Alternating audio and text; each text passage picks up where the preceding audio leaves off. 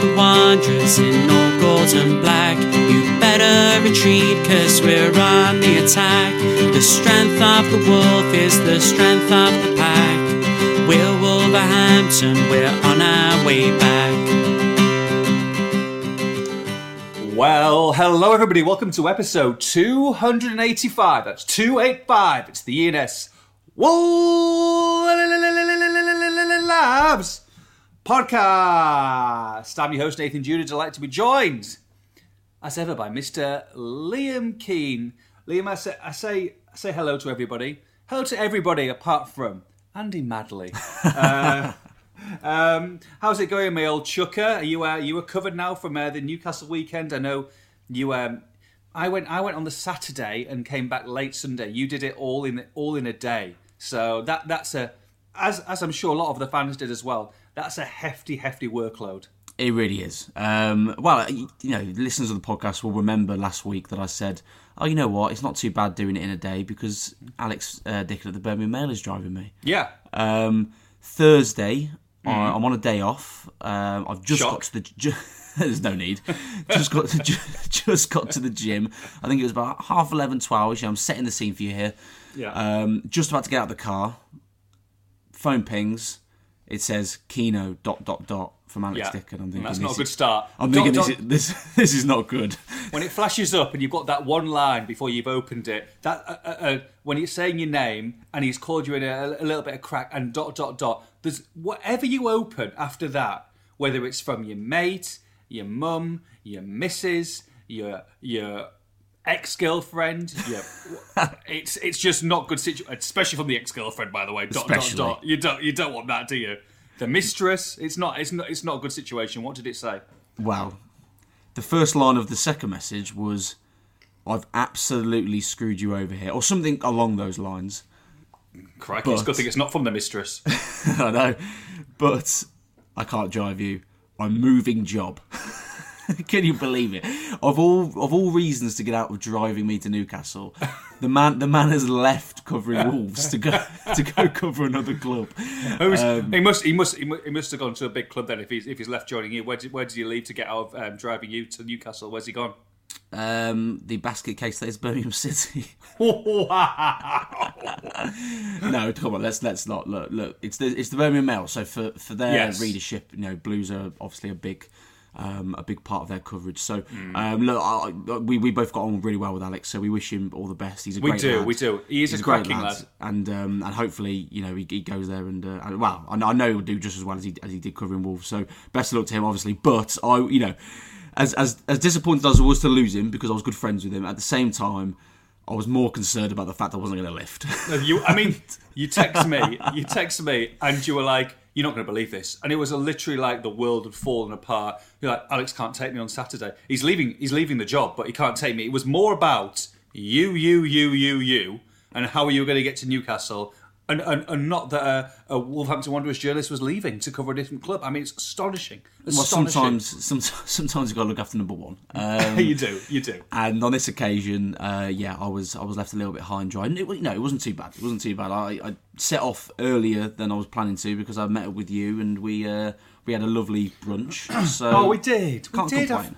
We, we had a lov- we had a lovely day. I mean, I was a bit more refreshed than you because stayed. Uh, I, I went on on the Saturday. I, I visited some friends and relatives in Middlesbrough before getting up to Newcastle and. Uh, got myself into my hotel and did a little bit of work from the hotel room because obviously there were some you know rubbishy League One and League Two games that we have to cover. So I was doing that, and then then Wow. went to go and get a bit of dinner. Uh, went to the casino. Um, played a little bit of poker, was all going quite well. Um, until a little old Chinese lady took 140 quid off me about one in the morning, which I was fuming about. Um, almost like she was didn't know what she was doing, and then she's obviously there's some sort of card shark who's in there every single night. So yeah, that was me with my tail between my legs, walking back to my hotel, and oh mate, I mean Newcastle's a great city, but it was I know it was warm warmer on the Saturday, but on the on the sorry on the Sunday, but on the Saturday night it was freezing. I mean, it was sleet, it was snow, it was frigid.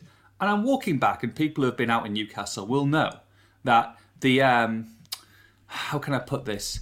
the fashion in Newcastle, especially with the young ladies, is it's almost like it was a July, a balmy July summer's evening.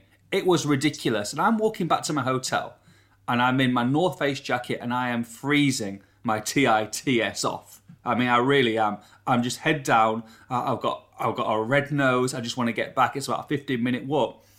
These girls and guys, by the way, there's some short sleeve shirts as well, I'm just walking with no jacket, nothing. Now, back in the day, Kino, when I was a young buck, I'd have been like, "Oh, look at this! Absolutely amazing!"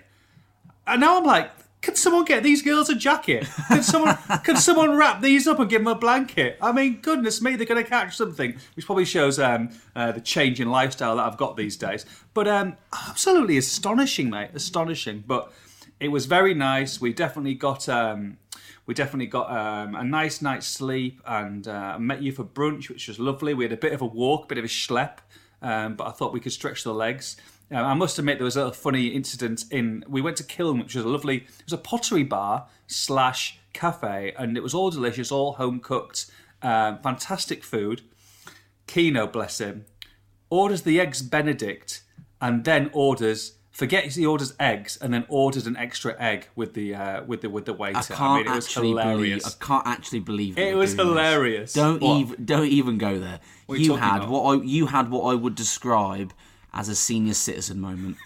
um, you really you really showed your age. I mean, obviously you've got your 55th birthday coming up fairly soon, um, and uh, and you, you look down and you go, yeah, I'll have the uh, I'll have the eggs royale, please, uh, w- with an egg. Excuse me. Um, the guy looked at you like you had lost your mind.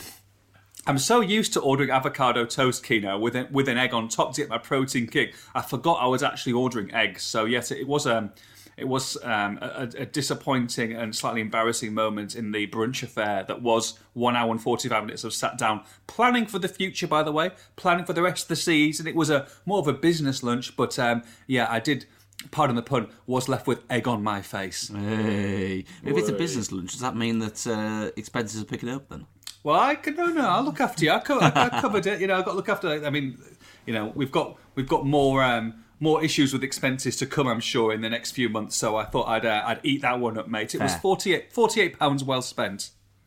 Well, I mean, forty-eight pounds for my company. That sounds that sounds like a good deal. It's um, absolutely it's a win-win. Saying that, you weren't too keen on. Um, I tried to get you onto on the way to St James's. Walked into into Kiehl's and tried to get you on, on board with the old facial moisturiser for forty nine pounds, and you weren't having any of it. I mean, I, I do actually have my own uh, skincare routine. You'll be very happy to to know. Um, I won't be spending forty nine pounds on a moisturiser.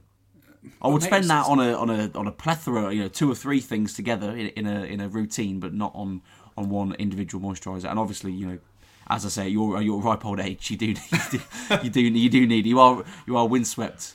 Uh, At at, the uh, best of times. it's a midnight recovery serum. It's beautiful. It just sits on like a cloud and it just seeps into your skin. Makes you look 10 years younger. it's working. it is working. I'll take it. I'll take it. I mean, Christ. See some of the other people we work with, I mean, weathered. Weathered. Wow. Right, shall we uh, move on to um, uh, Newcastle 2, Wolverhampton Wanderers 1? Uh, look, we- we've discussed it on the analysis. Um, thank you very much for your nice comments. Um, myself and Liam, I, I think, was um, had a fairly. Um, it was. How can I describe it? Um, passionate um, analysis video, I think, after after the game, and emotions were running high. And to be honest, I think that we both did a decent job of explaining exactly uh, and be honest about the game and the game itself, which let's which Newcastle were absolutely, without a question, the better side in those 90 minutes, 11 versus 11. They were, and they and they deserved to win. But that doesn't take into account, into consideration, what could have been, and that's the frustrating thing. Um, let's go into the good, the bad, and the ugly, and I'm sure that we'll we'll discuss about all the different um, incidents. But the good, not too much good on the day, I must admit. Um, Juan came off the bench and scored which I thought obviously was a was a bonus after him coming, you know, um, being fit fit enough to be on the bench. And I mean, this is I guess faint pra- praise because I don't think anyone really stood out to me. I would say Craig Dawson was probably the best on the day.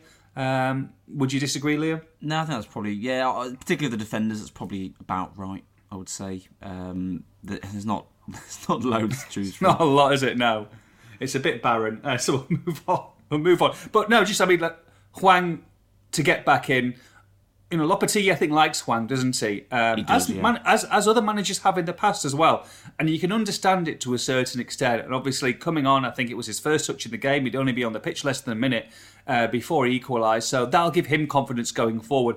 By the way, it doesn't doesn't alter the stat of a Wolf striker not scoring because I don't think he's a you know he's a, he's a number nine Hwang. I know he has been used there a couple of times in the past, but really he's one of those wide forwards, the Sarabias, the Netos, the Podences. You know, he's one of those, and I think obviously gives the chance when Hwang does start, and this is why Lopetegui likes him because when he does start, maybe let's say on the left, you can have a a Rayan Aït-Nouri, so to speak, I think on that left hand side because because Hwang offers a bit more defensive protection. And yes, he's not going to be in the box all the time and, and creating chances because he has got a little bit more um, of of that, you know, box to box about him and can track back. And I think that's why maybe with Hwang coming back, that might actually help Rayan Aït-Nouri in the next few games, potentially getting you know a, a couple of starts. Yeah, I think so. Um, yeah, on that point with the strikers, if anyone tries to claim that Hwang scoring means that that stat is uh, is wiped, then I think they've got another thing coming. He's definitely not a number nine. Um, uh, to be fair, I haven't seen anyone try and claim that, but you never know. Some people might try and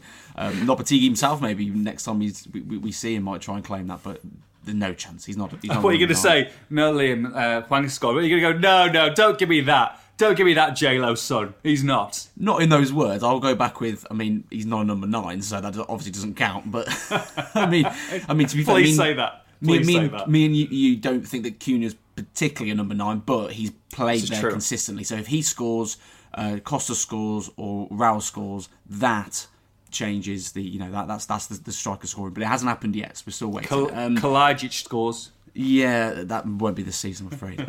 so um, yeah, Might look, be. uh, Might be the next time a, number, a, a striker scores. To be honest, I'll tell you what, it's, right. it's definitely possible. Um, yes, uh, Hwang Lopetegui likes him a lot. You could see that before his injury, the way uh, way he was picked almost every week, and, and he, he gives the team shape. He brings others into play, makes space for the for, for teammates.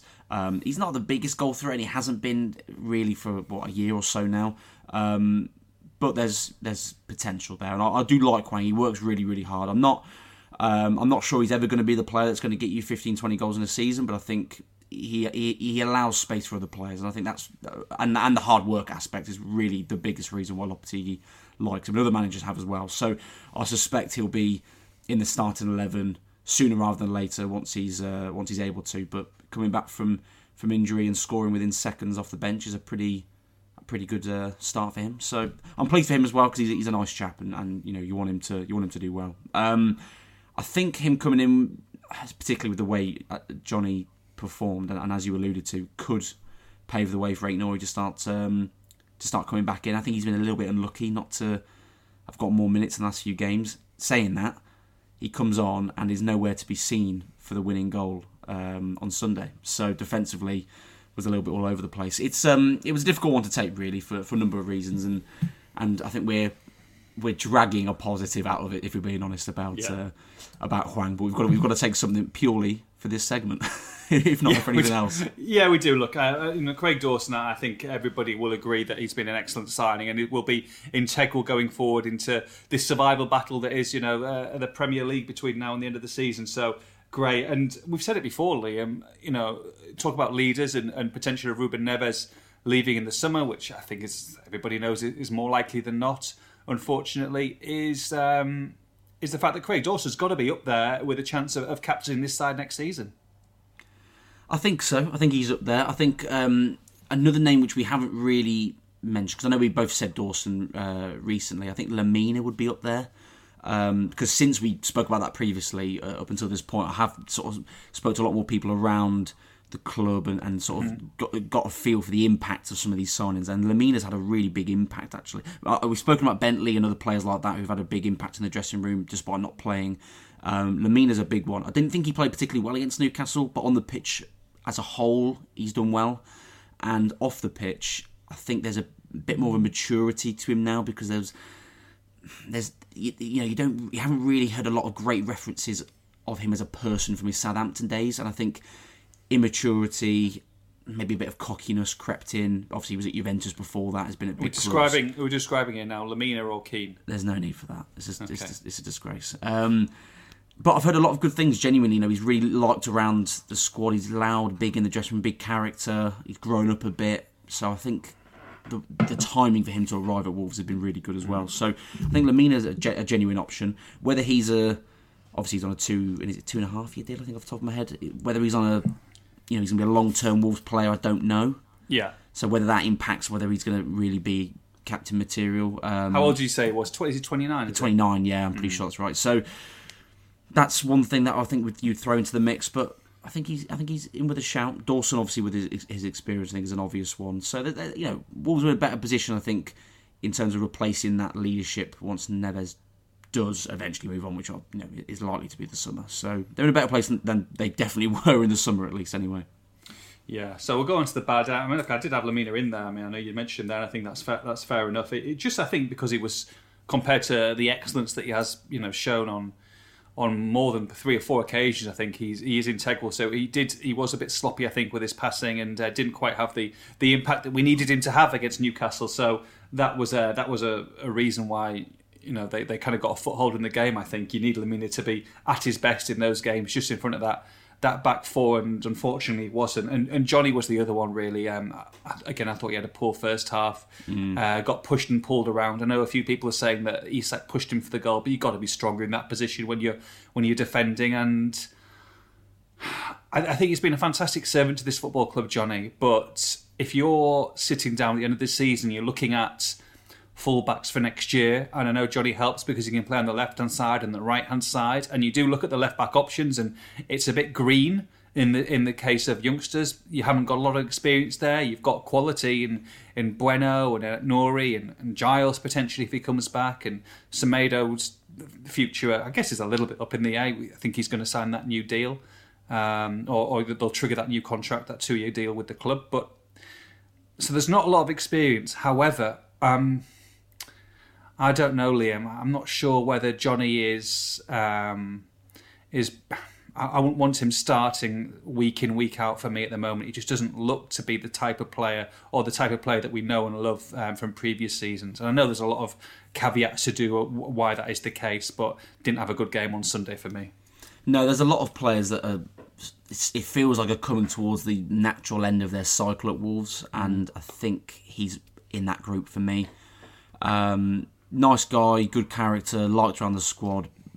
Obviously, had terrible luck with injuries in the last few years, but has not looked the same player this season at all. It, ironically, he was better back end of last season when he came back from that second ACL than he has been this Yeah. season, and, and Yeah. there's been no injury this season. So, um, yeah, ha- hasn't looked comfortable. Um, and first half, he was, to be honest, it was a disastrous first half. I mean, the amount of times hoofing the ball into the air, giving it away, cheap throw-ins, cheap free kicks. Obviously, the, the goal you mentioned, Isak's goal. So it's not been good for him. Um, there's been small moments here and there, but overall he, he, he's struggled. And um, I think for me, he'd be one I would look to move on.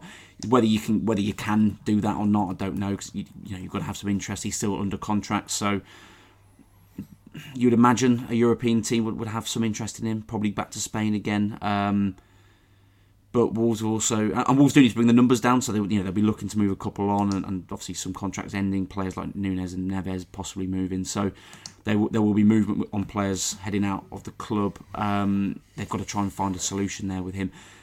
It may be one that they, they keep and run the contract down keep him as a squad player. Wouldn't surprise me as well, but I think Wolves should probably try and recoup a little bit of cash and, and move on. I would say. Yeah, I mean, gone are the days he's a first team regular. Is that right? Would you say? Yeah, yeah. I look, I think he, he offers something to be in and around the squad and be an option. Um, I wouldn't want him starting every week at this point. I really wouldn't. I I think you know he'll, he will have good games. You know he may start against against Leeds at the weekend and, and be brilliant. You know, and if he is, I'll I'll give him the praise he deserves because he, he's clearly a very good player and has been a very good servant for Wolves, as you say. But the consistency is a big problem at the moment. Um, has looked really, really he's struggling with his confidence. I think it's it's obvious. He, he he's looked weak in tackles, even scared at, at, at moments in possession. Very erratic, um, and that's you know, we, we can't forget the first half of the season before the World Cup as well, when he was easily Wolves' worst player of the season so far, and and he's, even though he's been out of the limelight a bit in the last few weeks, only coming recently, he's not really improved on that. So it's not it's not been a good year for him so far. And that's the good, that's the bad, the ugly. Andy Madley. Uh, I'll just leave it there. But um, look, I mean, it still um, it still boils me to think about that moment. Um, I've seen it. I've seen it again. I've seen it three or four times. And anyone who says that that's not a penalty is absolutely deluded. Most people do. Um, we did. The Nationals did. The locals did. The Newcastle fans did. The Newcastle pundits did. The famous celebrities who support the club thought it. Um, and it's uh, it's an outrageous decision. Uh, Andy Madley is at the other end of the pitch. He can't see anything really um, or so far in the distance. He's obviously left it to VAR. VAR have absolutely bottled the decision. They've both bottled the decision. It was Nick Pope's first game back from his suspension, and he should have been sent off again and would have had a four to five game ban. Um, it's completely intentional. He's miss. Um, he's completely mishandled the ball, and mis- you know, obviously it's gone straight off his leg. Um, he knows he's in a world of trouble. He knows that Jimenez is there, who I thought anticipated the ball very, very well. Um, and they've been robbed Wolves, and it's it's not the first time, it's not the second time, it's not the third time, and maybe I wouldn't have been as strong on this after the game. But the fact is, is that it seems to me, Liam, and I can't remember one that has gone for Wolves. Every single key decision is going against them when it is down to VAR or down to the referee, and that's what's kind of a bit soul destroying at this moment in time. These aren't decisions when Wolves are two 0 ahead or 3 0 down. These are massive moments in games that are dictating the uh, the result at the end of the day. And and that's, I think, is what, what um, is, is angering the fans, the club, the players, and, and us. I mean, what, what, what can I add to that?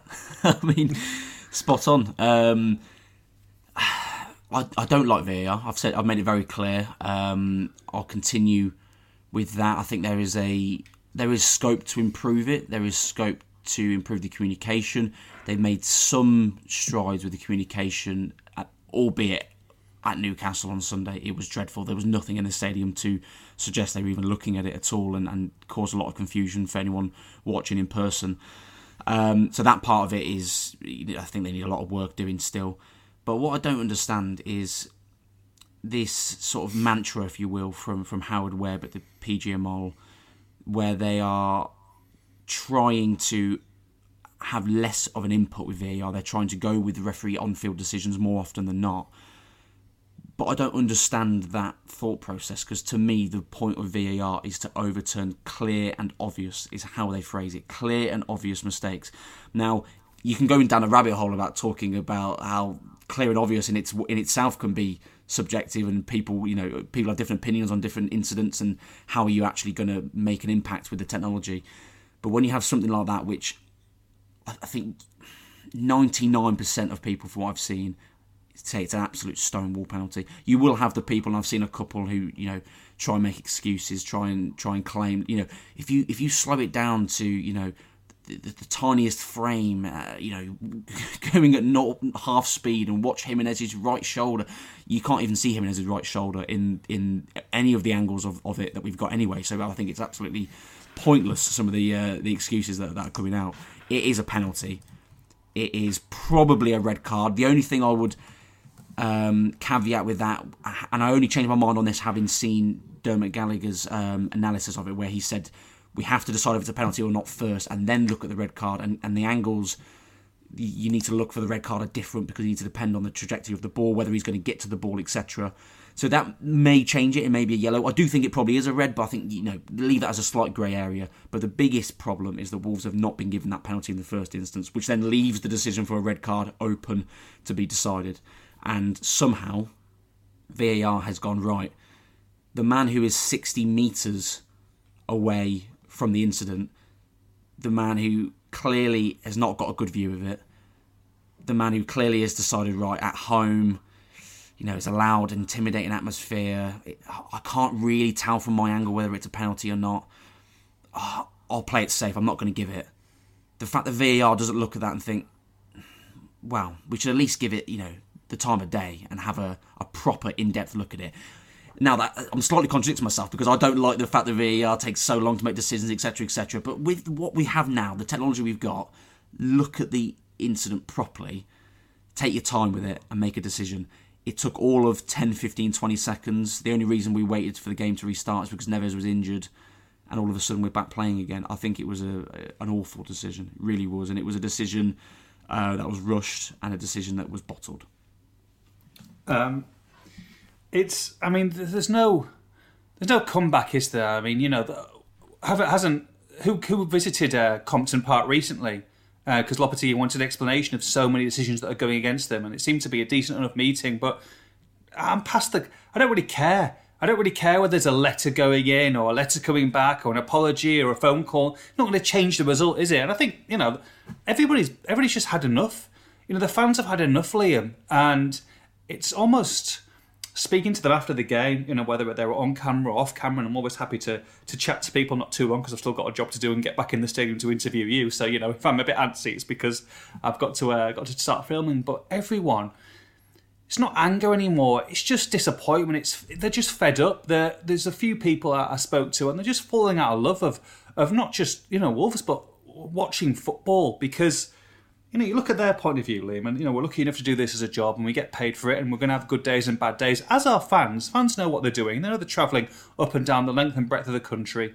And, um, you know, it, it, costs a hell of a lot of money.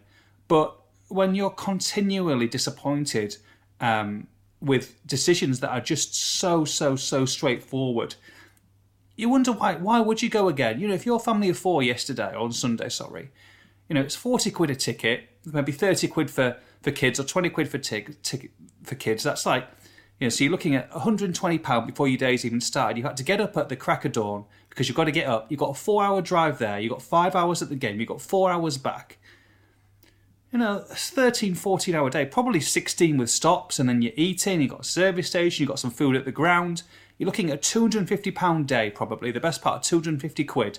And you've come back and you think, you get back at home at midnight. One, what time did you get back? I got back at about half past twelve. Are you about midnight, yeah, one o'clock? Yeah, about the same. Yeah, one o'clock in the morning after that day, and the kids have got to be up for school the next day, and you sit down and you've got to be up for work at eight o'clock or seven o'clock, and you think, why do I bother? Why do I bother when I can't even watch a game between two teams? It's going to be a fair result because you because other people are spoiling it who are sat three or four hundred miles away. And to be honest, I can't fault them. I honestly can't fault them. And that's that I think is the gut wrench at this moment in time that they've gone from angry where decisions, of course, if there was no VR, there would be angry decisions because there's going to be human error, but they've gone from that just to like, why, you know, it's almost like they've given up, and and it's just such a sad situation to see it to see it draining. And look, it's it could have massive repercussions at the end of the season for Wolves. I still don't think it will, but you can understand why they're absolutely had, have had had enough, really.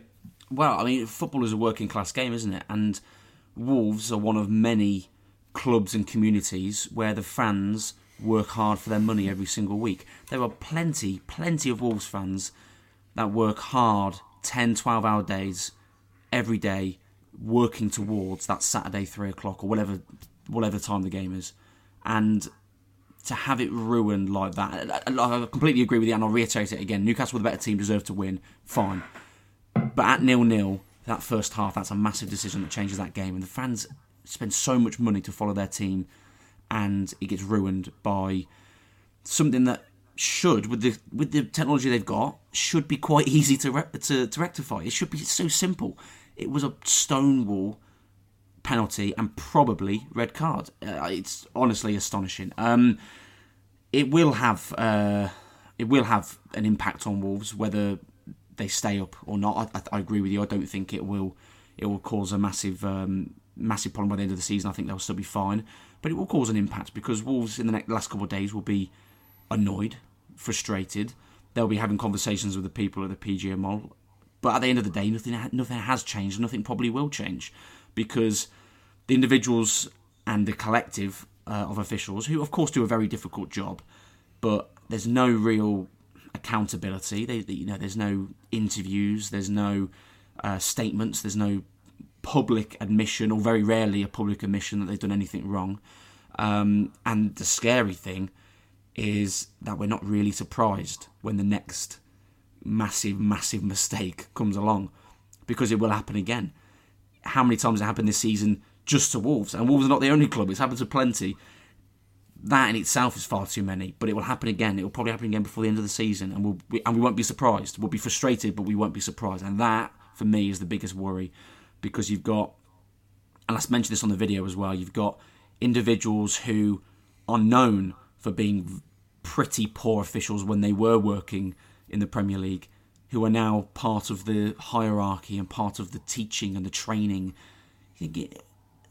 Apart from having physically refereed these games at the top level, what what on these what is it on these people's CVs that means that they deserve those jobs?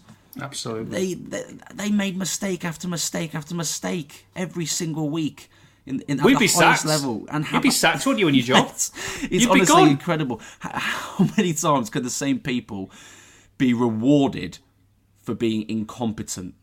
These people are not good enough. They're weak characters, and Mm-hmm. they get away with it every single week. It's it's incredible. I, look, I I also have sympathy. I would not want to do that job. I'm sure I would make mistakes, but there is no there's no accountability. There's no system to rectify these errors. Even if it means obviously you can't go back retrospectively and go back and say right, well that that means it's a Wolves three points, Wolves win. Of course you can't do that, but you've got to have something where these officials, individuals are retrained, are punished in some way. I, I don't know what the answer is to be honest, and people above me will make those decisions. But my God, there's got to be something done about it. Yeah, well said, Liam. Um, look, just on the, on the, I guess, moving away from that slightly, um, what Wolves did do is they kept in the game somehow after that first half, and they equalised. Look, Wolves made some changes, didn't they? They made plenty of changes. I think they made was it, was it was triple substitution at one point, and then and then Hwang scores, and then very quickly afterwards, Nathan Collins came on. Now Lopetegui's kind of held his hands up after that game, which is um, he's always been fair and honest. Uh, didn't work, did it this time? Lop- I feel like over the, on the whole, Lopetegui has got some has made some cracking substitutions or tactical changes and tweaks during games in the last two to three months, but uh, it didn't work really this time, did it?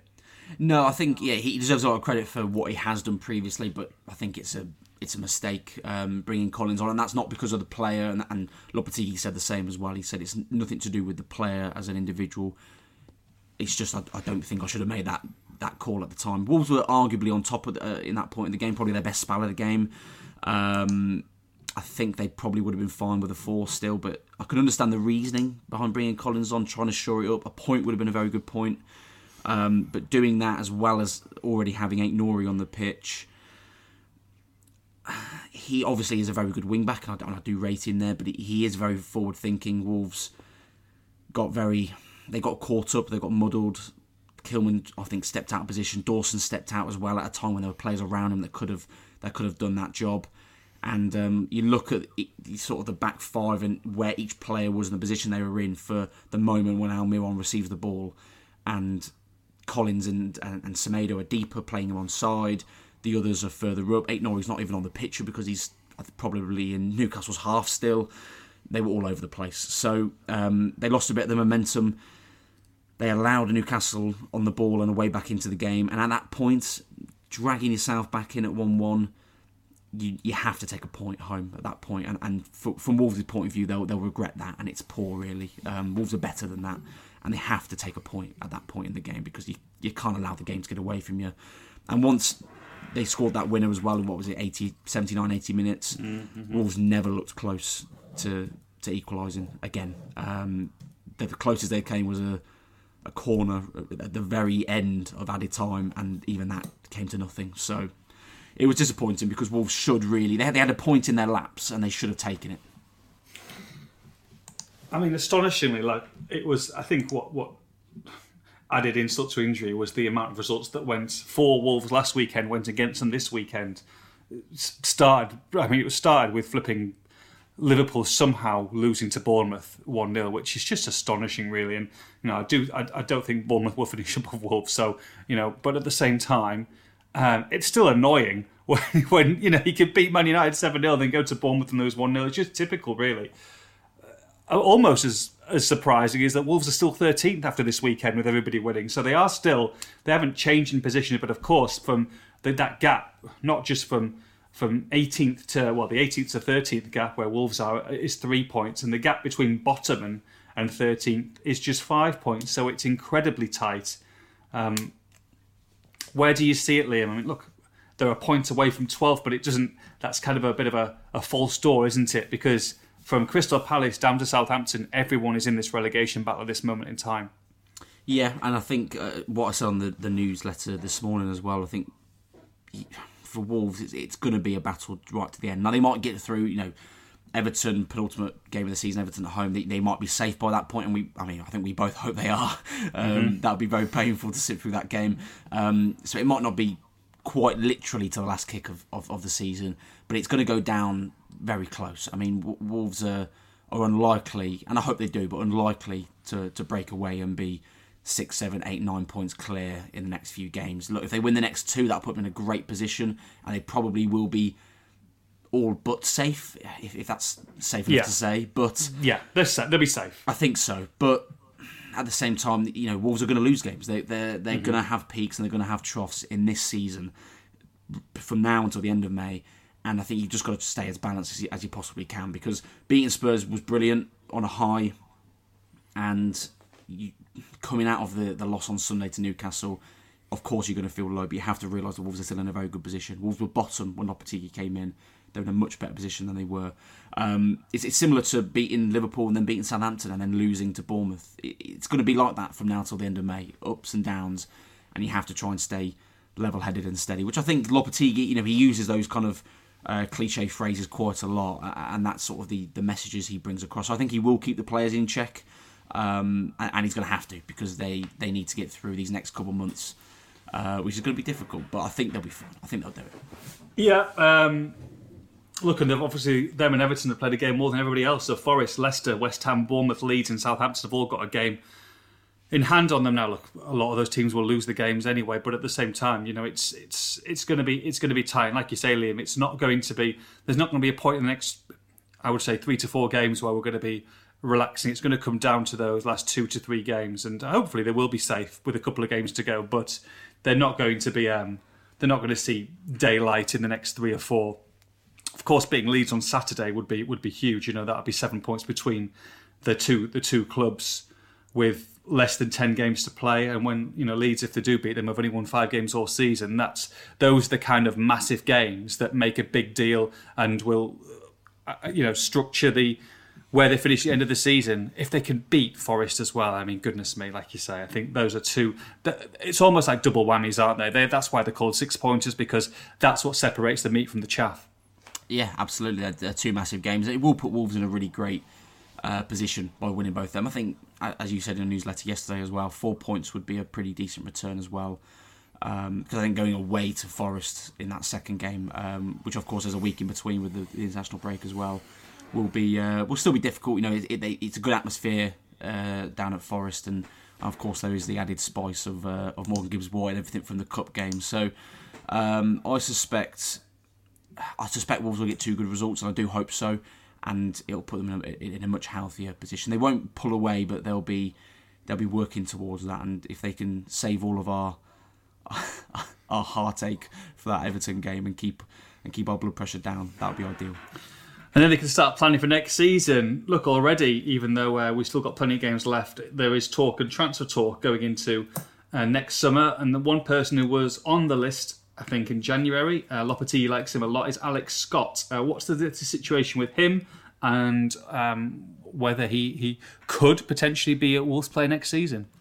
Yeah, it'd be an interesting one. Um, this obviously came out, was it uh, last week, wasn't it? Um, John Percy at the, at the Telegraph uh, got it out there.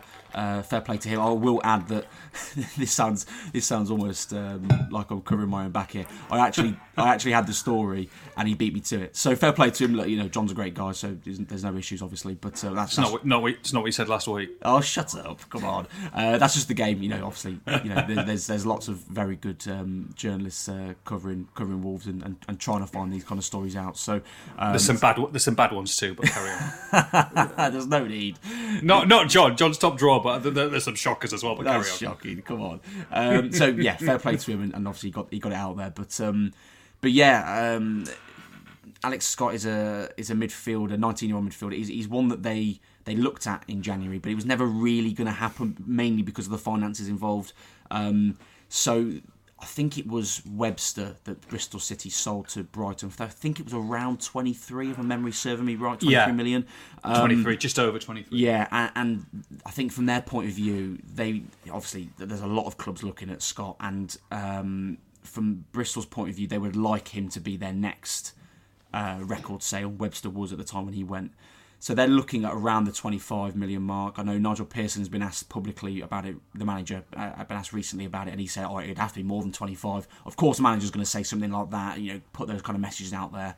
Um, but they're going to be demanding, you know, a a pretty hefty fee. And, and Wolves in January, it was not something they were going to be able to pursue at the time. Um, but they're very, very keen on on, on the player. Um, as far as I understand it as well, um, and albeit, look, there are a lot of other clubs involved, a lot of other Premier League clubs that like him. I think Spurs and Everton have been mentioned. There's a few other rumours as well. Um, but as far as I understand it, the player likes Wolves, would be keen on the move to Wolves. Um, it's whether they can make it happen and whether uh, you know another club turns his head. If a club like Spurs comes in, you can understand why he might why he might choose to go there. But I think Wolves are in a fairly promising position with this one. It just depends if they can they can make it work, and that's also from Wolves' point of view financially as well because they're going to have to um, offset some players going out. You know, have the right kind of money to bring players in. They, they need to balance the books a little bit. Um, but look at you know Moutinho potentially moving on. Let's say he does, for example, the wages they'd be saving there. They they'd have not only wages, which would be less for Scott than it would be for Moutinho, but also have money available to, to make that purchase. So there's ways they can work around it and make it happen, and, and I think they're very keen on doing it. Um, I know I know the, the the report from the Telegraph was around 20. That obviously seems more realistic from a Wolves point of view, but whether Bristol would would accept that or not is another thing. Um, but he's a very exciting player. Um, he's a player that, that Wolves and their scouting department had um, had looked at, offered sort of offered him or suggested him to Lopetegui, and as far as I'm aware, um, the manager absolutely loves him and is really keen to bring him in. So um, it'll be it'll be interesting to see how Wolves can can do with that one. He's, he's a he's more of a 10, 8 to 10 kind of player, can play as an inside forward as well. So he's more of a forward thinking midfielder. Um, you would imagine the position that Moutinho has been playing recently as well. It does feel like more of a like for like, a lot younger, as I say, homegrown, which helps Wolves in terms of their squad as well. Um, England Youth International. There's a lot of promising signs here with a player who, who's been, frankly, tearing it up in the Championship. He's been one of the best players there. So um, if Wolves can do that kind of deal, it would be great, obviously, for, for the player and for the club, but also a nice change in tact for Wolves, who haven't really gone for some of the most promising and biggest championship players in, in years gone by. They've always gone abroad, and I think it's a it's a market they can tap into a lot more. And if they do the deal, I think it would um, I think it'd be nothing but nothing but a success. I mean, it's a great club for him to, to learn his trade at as well. Yeah, look, you can understand to a certain extent why they haven't tapped into that market. Of course, you're paying a premium for English talent, aren't you? Especially someone when they've, they've done so well in the Championship, uh, the the lower league club will want to be compensated to the absolute max. That's going to be key for them. Um, I assume that if they're going to spend that kind of money, Liam, and I know offset with certain players potentially leaving or, or player sales, but he'll come in as a as a starter. You'd say what, wouldn't you? I mean, he's, he's got to be certainly fighting for that starting position. Look, whether he, he's still young, so whether he, he comes in and, and and every you know every week, week in week out, starts every game, I don't know. Maybe he'll build up to that, um, but I think he'd be a player that would be would be in that conversation definitely. And you've got a lot, you know a lot of other midfielders there as well.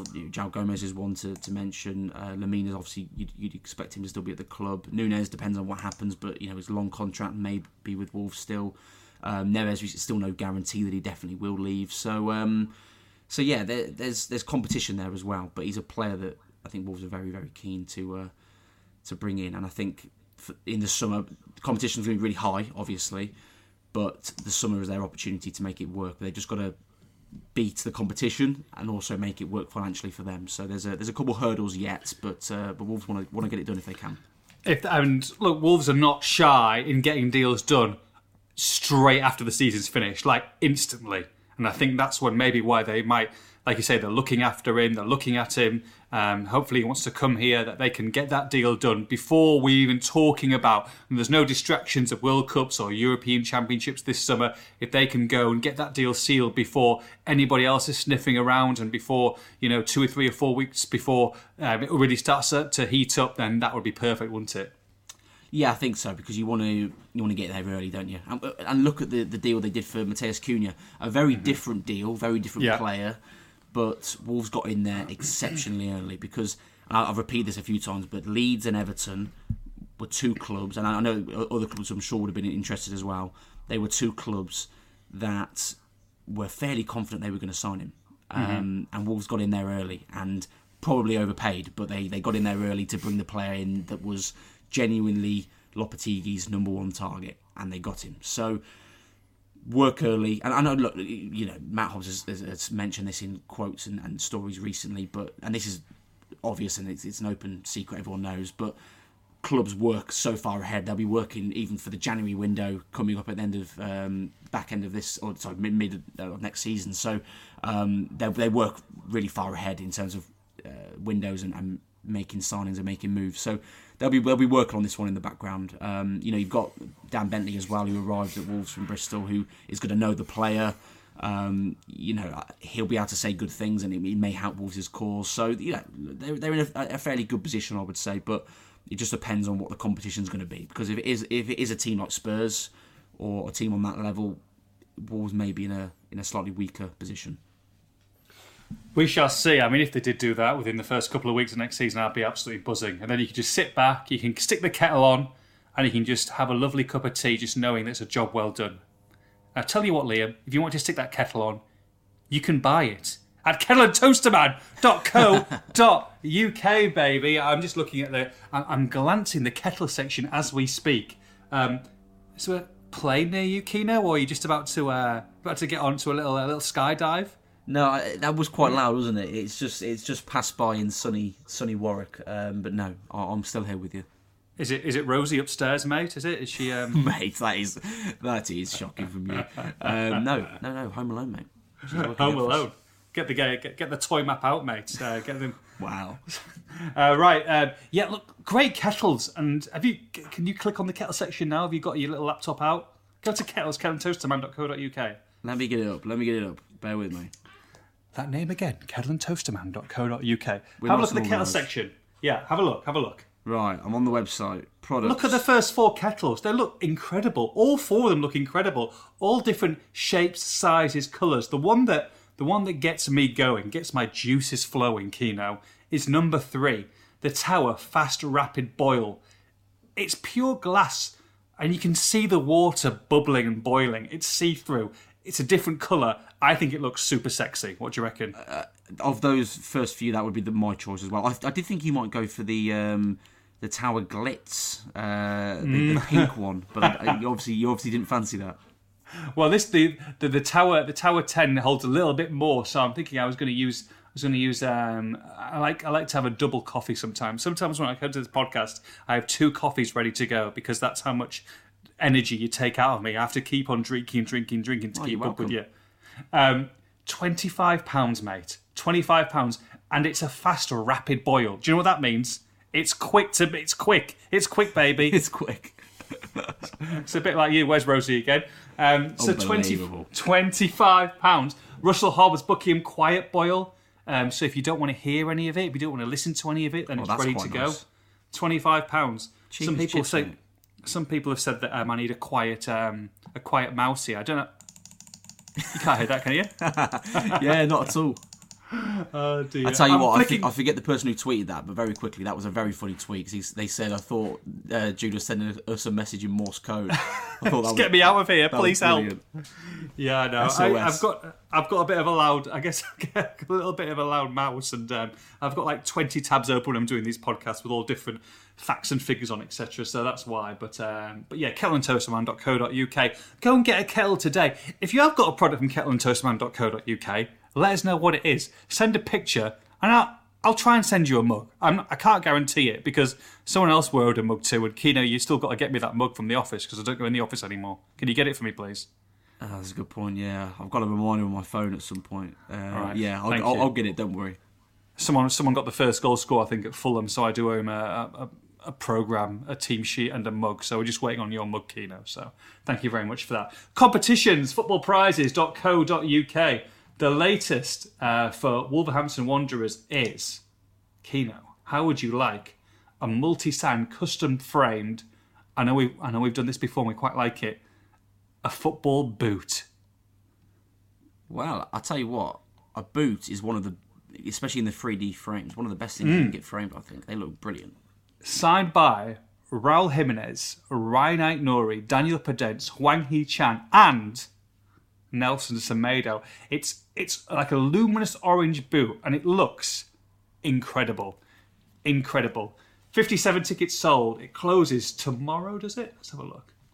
Yes, it closes tomorrow. Um, so ninety-two tickets available. Do you know how much it's going to cost you? Three pounds ninety-five pence. And it's not even going to cost you that because you're going to put Wolves Poddy into the discount code and get yourself a ten percent ten percent discount. Three pound ninety-five, which means how much discount do you get, Kino? Ten percent off three pound ninety-five. Uh, Oh God, Kino, come on, mate, please help me out here. Come on. honestly, I can't. I can't. What's ten percent? Ten percent of three pound ninety-five. Mate, I can't. I can't do it. Oh my god! Right. Oh my know. god! Let's let's let's let's work this out, Liam. Look at look I at. know it should be obvious, but I just my brain doesn't work, man. I can't do maths. Right. Let's take it as three hundred ninety-five. Okay, then just use the decimal place. Can you just tell me, please? Okay, three pound ninety-five. Where'd you put the dot normally? If you're gonna if you're gonna write out three pounds ninety-five. In between the three and the nine. Okay, let's move that dot, Liam. Liam Keen from year one across, and let's move it between the nine and the five. What do you get now? Thirty-nine point five.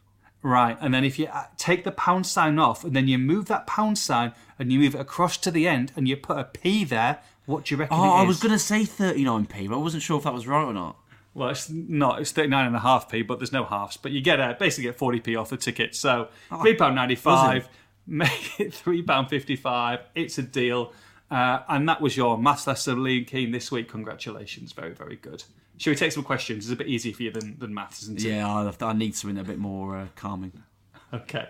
Bradders says, by the way, before we start with the questions, and I, I can't believe I've forgotten this already, there are two, not one, but two Wolves podcasts this week. We're going to do one today, which is Tuesday. I'll be putting the second one out on Friday. There's a lot of questions that are coming in at this moment in time, and we're getting down to the nitty gritty of this season. So when we can, it won't be every single week, but when we can, and this week's one, and I think next week is another, because we don't want to miss out a lot of the questions because there's so many good ones and we have to miss them out because we haven't got time each week. We thought, Liam, let's give the peeps what they want and let's put a second podcast in, which is going to be 90% of it is basically going to be a mailbag show and trying to get out all those questions that you've got. So we really do value questions. If you don't answer them at the start of the week, then tune in back end of the week and I'm almost certain that we'll get to it. Uh, so thank you very much. Um, there'll be a few questions this week, and like I say, on Friday we'll have a mailbag show, which will be a bit of a shorter show, but we'll be able to get through all of the questions then. Perfect. Okay, Bradders. Yeah, Bradders says Neves for me wasn't his usual self on Sunday and seemed very conservative. I think avoiding this tenth yellow is playing on his mind. Is it a possibility the lesser evil for him, just to get the booking, get the ban out of the way sooner rather than later, rather than him tiptoeing through games? Yeah, I can, I can see the uh, the thought process. Um, was withdrawn, Liam. Um, some people say injury. Some people think it was because he was um, still didn't get booked in the game. What would you say? I mean, he took a few knocks during the game, but I don't, I don't think he was. I don't think he was injured. I mean, it was, it was you know, during the game that he came off, and he, you know, he, he walked off fine. So I think he seemed okay. Um, I, I think for me, it was fairly obvious that you know they don't want him to get a booking um, and to uh, to keep him for for Leeds coming up. Obviously, I asked Lopetegui about that, and he's insistent that that's not the case. But I, I think it's. Um, I think I think he's been a uh, yeah a little bit coy. little bit coy. Yeah, a little bit coy to be honest. I don't. I think um, I think it's pretty obvious they want to keep him for, for the Leeds game. So, um, knowing my luck, he'll end up being injured now. But I um, yeah, I think I can see I can see the, the reasoning behind the question. Um, he wasn't as as influential as usual, but I thought he, he got around the pitch pretty well and and, and and looked after the ball when, when he had it. Um, I don't think uh, he'll be playing on his mind a little bit. You know, he'll be aware of it, but I don't think it's necessarily holding him back. Maybe getting out of the way would be great, but equally, last season he, you know, he went eight games in the same situation without picking up a single booking and avoided the ban. So I think he's more than capable of getting through it without without uh, without getting booked. Alex Johnson says you have 50 million pounds to spend on the forward line in the summer. Do you go all out and sign a top top number nine for 50 million, or spread it across the front three to improve the forward unit? What makes the biggest difference to our goals scored column? Good question. It is a good question.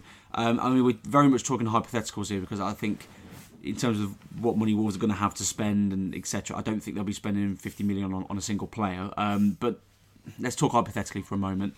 Um, they obviously need a number nine, um, but that they may have it already. Kalajdzic is going to come back from injury. Fabio Silva may be coming back, um, so they might not. And also, for a player that's going to cost 50 million as a striker, the kind of players that would cost that in that position, uh, are Wolves going to be able to make that kind of purchase? They're going to be able to attract that kind of player. I don't know. I would think it would be better served to be spread across a couple of players, um, and I think for me, creating chances is bigger than just signing an out and out number nine. I think they've got players there that can score goals. They just don't create anywhere near enough chances, and they don't get players close enough to the number nine. I think I did a piece recently when they went past the, the year mark, and um, and you look at the expected goals for Wolf strikers, and it is exceptionally low for the amount of games they've played, and that in itself, that one stat proves that they've not had the quality of chances to score goals. Dom Rust says, along the theme of press boxes, uh, what is it like when journalists from the Nationals are around and often seem to be the big six biased? Uh, linked to this, which journalists from the Nationals do you rate? Well, I mean, it's time for Judah to slag off all of our colleagues. Then I think that's what, that's, that's what you were waiting for. Um, well, I'll, I'll, answer the second bit first about the, the ones I rate. Um, I mean, I'll be honest, we've got a really good uh, patch. That's a sort of industry term. Um, we've got a really good patch in, in, in, covering Wolves and sort of West Midlands in general. I get on really well with, with all all of the guys and uh, and gals that, uh, that, that cover the clubs locally. Um, so I, have not really got a bad word to say about anyone. Um, and um, and I think I'll have to. I, I, don't. I don't really. I don't think I can really pick anyone out because they've got a lot of great, yeah. a great guy, a, a, a, lot of great journalists across all of the clubs, and I don't think it's fair to sort of single anyone out. Um, so that in, in, in itself is, uh, is, is all positive. Um, I can understand where you're coming from. But it's an interesting thing with the the big six sort of bias you mentioned because someone tweeted me and I didn't hear it myself, so I'm taking this person by their word. But someone tweeted me to say they heard a bulletin on BBC Five Live and it said. Um, it came to the United game and it talked about the Casemiro red card and controversy, etc. And then it talked about Newcastle Wolves and didn't mention anything about the VAR controversy and just said Newcastle picked up a good win, etc., etc., how well they played, kind of thing. Now, that to me is just, I don't think it's an intentional bias. I think it's just people, uh, especially at a national level, and if they're not sort of West Midlands based, which a lot of, you know, some people are, but a lot of them aren't, there is a tendency to go towards the clubs that generate more interest for them and their audiences. And that is going to be the Uniteds, the Liverpools, the Cities. So it's not.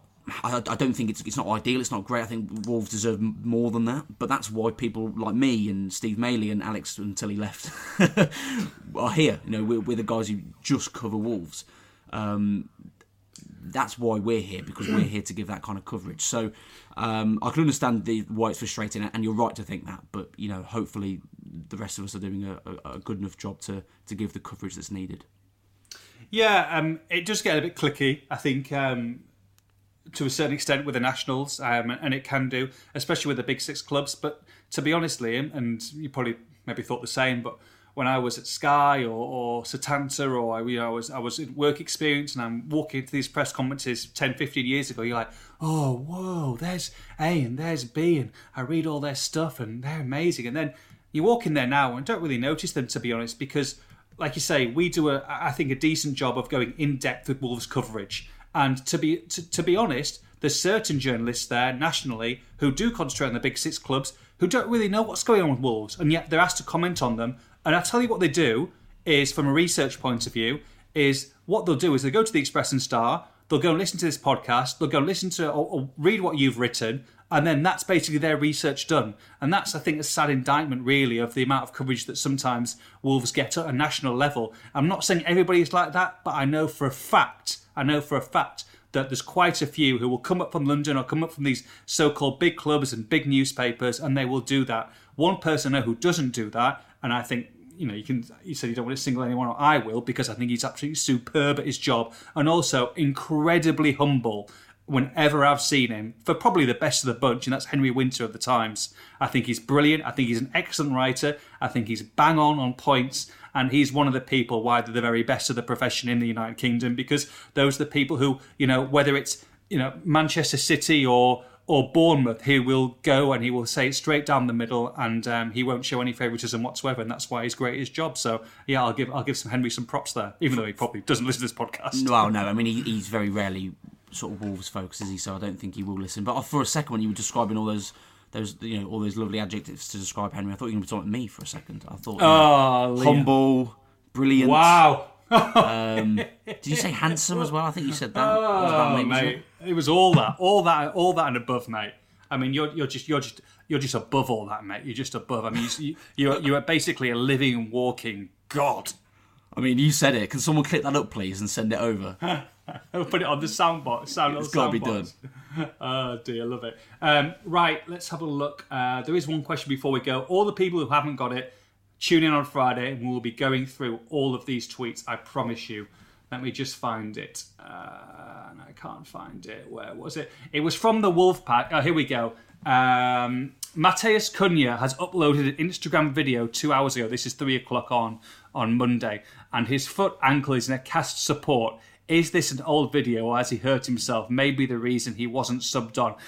So, bit a bit surprising, really, why he didn't get on the pitch. You'd have thought this this is the you know transfer record forward. Five substitutes used, Liam, and you know they've lost the game two one, and and Matheus Cunha didn't come on the pitch. So were you a bit surprised about that? And maybe just explain the whole situation with the foot and um, his Instagram post as well, please. Yeah, a little bit surprised he didn't come on because he, you know, he was warming up um, fairly intently and um, was looking over at the bench and I think hoping he was going to get a, a chance to come on. Um, so yeah, a little bit surprised. I, you know, I can see if you look at each individual change, the reasons why those players were chosen. But you'd imagine with, particularly with Raul on the pitch, maybe Cunha would have been an option when Wolves were, were chasing the game still. But you know, he likes Hwang, as we've already discussed, and, and he was chosen ahead of him. Um, yeah, the, the the Instagram. So it was a yeah. He reposted it. Was a, a, friend of his or someone like that had posted to their story, and he reposted to his own story. And as soon as you do that, it's you know it worries people, obviously. Um, so the first thing I'll say is going to worry people. It's not a old video. It is a recent video. Um, so that's going to worry people. But I'm here to calm you down, hopefully. Um, so obviously he picked up that bad, bad injury at Fulham, uh, ankle injury. Well, what they feared was a bad injury when he was stretchered off. Turned out he was fine. Missed one game, wasn't it? Um, so it's to do with that. He's man- he's having to manage the the injury basically, having to manage the the load, sort of take the load off the ankle um, at times and, and just manage it. He should be fine. They're not expecting him to be out injured. They're expecting him to still be fine for Saturday, provided obviously there's no issues the rest of this week. Um, so it looks worse than it is, but it's just sort of managing the, the load on the ankle. And um, and as you, as I say, he was you know he was in the squad. Newcastle was warming up. I saw him on the sidelines. He looked fine. So I would imagine, unless there's no issues, the rest of this week he'll be fine for fine for the weekend against Leeds. Good to know. Well, let's move on to Leeds then. Uh, Just an absolute massive game, and we talk about six pointers. You talk about um, maybe they're a little bit too early in the season, and was was Bournemouth one, or you know was you know there's two or three of the bigger games, you know three or four, five, six games ago with the six pointers. For me, Liam, this is probably the first with everything that went on last weekend and this weekend. This is a bit of a six pointer for me. Whoa, bless me. you. Crikey. Blimey. You That's just hit me. Just come through the microphone, man. I'm I- wiping off my face. I did turn away from the mic as best I can, but that's I think that's the first time I've ever sneezed on a podcast. So that is know, that is the milestone. Note that down somewhere. Everyone's absolutely felt it. You've absolutely killed people's ears there with the volume up on max, mate. Well, I mean, normally, crikey. normally there's a uh, there's two, so I'll, Let's hope I can hold the second in. No, haven't seen the mute button. Then you've been doing this for a year and a half on your microphone. No? I'll be honest with you, it, it, it snuck up on me. I was I was I, was attempting to get across to uh, the tab to, to mute, and it didn't didn't work. Right. Well, I was uh, I was I was interrupted, uh, but basically it's a six pointer for me. Um, maybe more for Leeds than it is for Wolves, but I think it is for Wolves as well. They need to. Well, they can't get beat, that's for certain. But for me, they need to really take advantage of the home crowd of Molineux, put in a, a better performance than they have done recently, and, and get three points. If they could get three points against Leeds on Saturday night, fans will be going away happy. The players will, and hopefully will be looking to to better things. I, I'm I'd be shocked if results are exactly the same as what they were this weekend. People are going to start losing, and that gap will look a lot better come five o'clock on Saturday afternoon. Where do you see? Uh, what do you see the the kind of game plan for this game, Liam? Um, of course, look, Leeds had a good result, two two at home against Brighton. Um, came back from came back twice in that game, so. Uh, Patrick Bamford's back for them as well. But from a Wolves point of view, how do you win this game? What would you do to change it? Is Cunha's availability going to be key? And also Pablo Sarabia, who missed the game with a slight heel injury, doesn't look too um, too bad. Would would he come back into play as well here? Yeah, I think um, yeah, I think they hope that, that Sarabia, as you say, won't be um, won't be serious or anything along those lines. So he, he, he very well may come back in, but um, working off the assumption that he doesn't, um, you would imagine there's a couple of changes. I think there's been a, a bit of a theme with Moutinho away from home starting and starting in that ten role. Uh, I don't particularly agree with it. I don't particularly like it, but that has been a, a bit of a theme. I'd be surprised if he started at home to Leeds. I really would. Um, and looking at the way Leeds set up, you know, normally a, a four two three one. Um, Bamford's in, and of course is a is a he is a threat, but he hasn't been on it this season. Trust him to find the form against Wolves, but um, but I think you have to look at him as a as a threat, but a threat that you can isolate, particularly as a standalone number nine. And Wolves defensively, I think with pretty big, strong defenders like Kilman and, and Dawson, who I imagine will keep their place, should be able to deal with him. I, I, I would back them to deal with him. I really would. The problem is the players around him. You know, Aaronson, Summerville, Harrison. Um, I don't know how to pronounce it. Is it Nonto? Is it silent G? I think. Um, Just be careful for that young lad. But I really like him, by the way. I think he's a, Wilfred Gnonto. That's how that's how I'm going to go. I'm going to I'm going to pronounce it like that. And I, if I'm wrong, I apologise. Um, I really like him though. I think he's a, I think he's a really electric, exciting player. I think whether he starts or is on the bench, he was he was on the bench for, for the game against Brighton. I think he makes an impact. Um, surprisingly, Weston McKennie was on the bench um, for for their game against Brighton. I would suspect he'll start again. You've got a player like Sinisterra who's on the bench who may be sort of calling out for a for a start. So, um, albeit they're not in they're not in the best of positions at the moment. Leeds and a little bit uh, up and down with with results and performances. Um, they've got dangerous players, um, dangerous players going forward. Um, what I do think is I do think they can be got at defensively. Um, and for that reason, I, I, would suspect Wolves don't match up 4 2 3 1. I suspect they probably go 4 3 3 with Nunes being recalled. Potentially with the scope of moving that to the 4 4 2 with Nunes going out to the left again, allowing whoever it is uh, in the front three, whether it's maybe a Hwang or a Cunha, to move centrally alongside Jimenez, um, who I would I would expect to keep his place. Um, and if I'm honest, I think he probably gives a start to Neto again. Um, it'd be a toss up between a couple of them. Obviously, Adama's in the in, in the conversation. Podence, who I think left you know, flattered uh, to deceive a little bit against Newcastle. Um, Neto did okay second half. I think he'd, he'd be an option. I think if I was to put my 11 to you now on Tuesday, I don't know, my, my opinion might change, but I think I'll go 4 3 3, Sarr in goal, the same back four, but Aït-Nouri in for Johnny. So Johnny, uh, mm-hmm. uh, sorry, Semedo on the right, Aït-Nouri in, and then Dawson and Kilman. Agreed. Lemina, Neves, and Nunes. Agreed. And Neto, Jimenez. And I think I will go. I think I'll go Hwang. Mm. I think he, I think he might go Hwang. It's it's a, it is a toss up, it's close, but I think he might do that. So um, the good news is the Wolves have got a lot, of options. You know, we've got Cunha, Podence, Adama, options in midfield as well. João Gomes has not had a lot of minutes recently. There are options, but I think that's probably more likely than not where where will go down, or at least my opinion anyway. Yeah, it's an interesting. I'm going to change it slightly. I think I think you're bang on I think a lot will depend on the fitness of Sarabia. I think he Yeah, likes Sarabia. fair. I think Sarabia would have started. I think if he's good to go, I think he starts. And I would say it would be Sarabia, Jimenez, and I'm going to say, hmm, if he's going to go Aït-Nouri, then I think Hwang. I think you're right, Hwang on that left hand side for protection. I would like to go Sarabia, Neto, uh, Raul. I mean, we both know, like we said last week, we'd love to see Cunha and Raul together, but I don't think that's going to happen anytime soon. I think we're both agreed that Prudentius wasn't on again. Um, I think it probably one of those, and then I, I do agree. I think you, you you want Adama Traoré coming on at home in those last sixty minutes of the games. If you're not winning it, then then really go for the last half an hour, um, and you've got Cunha to come on as well. So I would say it's a combination of those. But look, it's a game regardless of who, what what what Lopetegui picks that they should be looking to win, um, and they should be winning. Uh, saying that, we'll do the predictions and we'll see what your um, your little predictione is for, for a little bit of a, a little bit of a competition prize. So I'm going to say Wolverhampton Wanderers two, Leeds United one. Okay, I like that. I like that. Okay, well we'll take that. I'm going to go close. Give the prize first. Oh. Prize first, please. Uh, But but before we actually do that, I'm assuming it, is it my prediction we're going off? your Are you prediction. you're not taking the mantle off me this week. No, no, no. Your prediction. You get to go again, and you've got to choose the prize Okay, again. I've done pretty well this season. I'll be honest. You've done well. You've done well. That's done well. Considering my first season, I don't think I got any, did I? No, you were horrific. horrific. Um, the prize, the prize, the prize, the prize.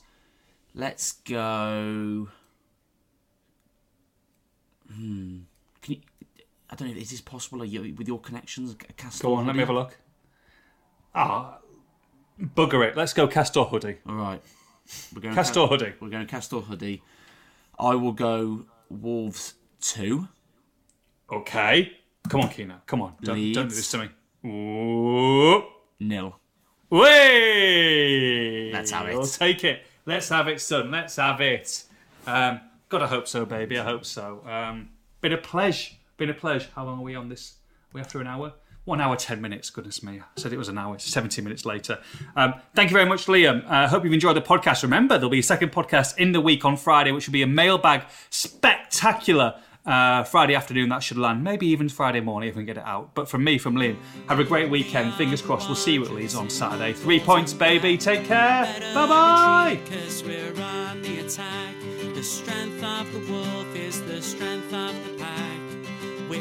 Wolverhampton, we're on our way back.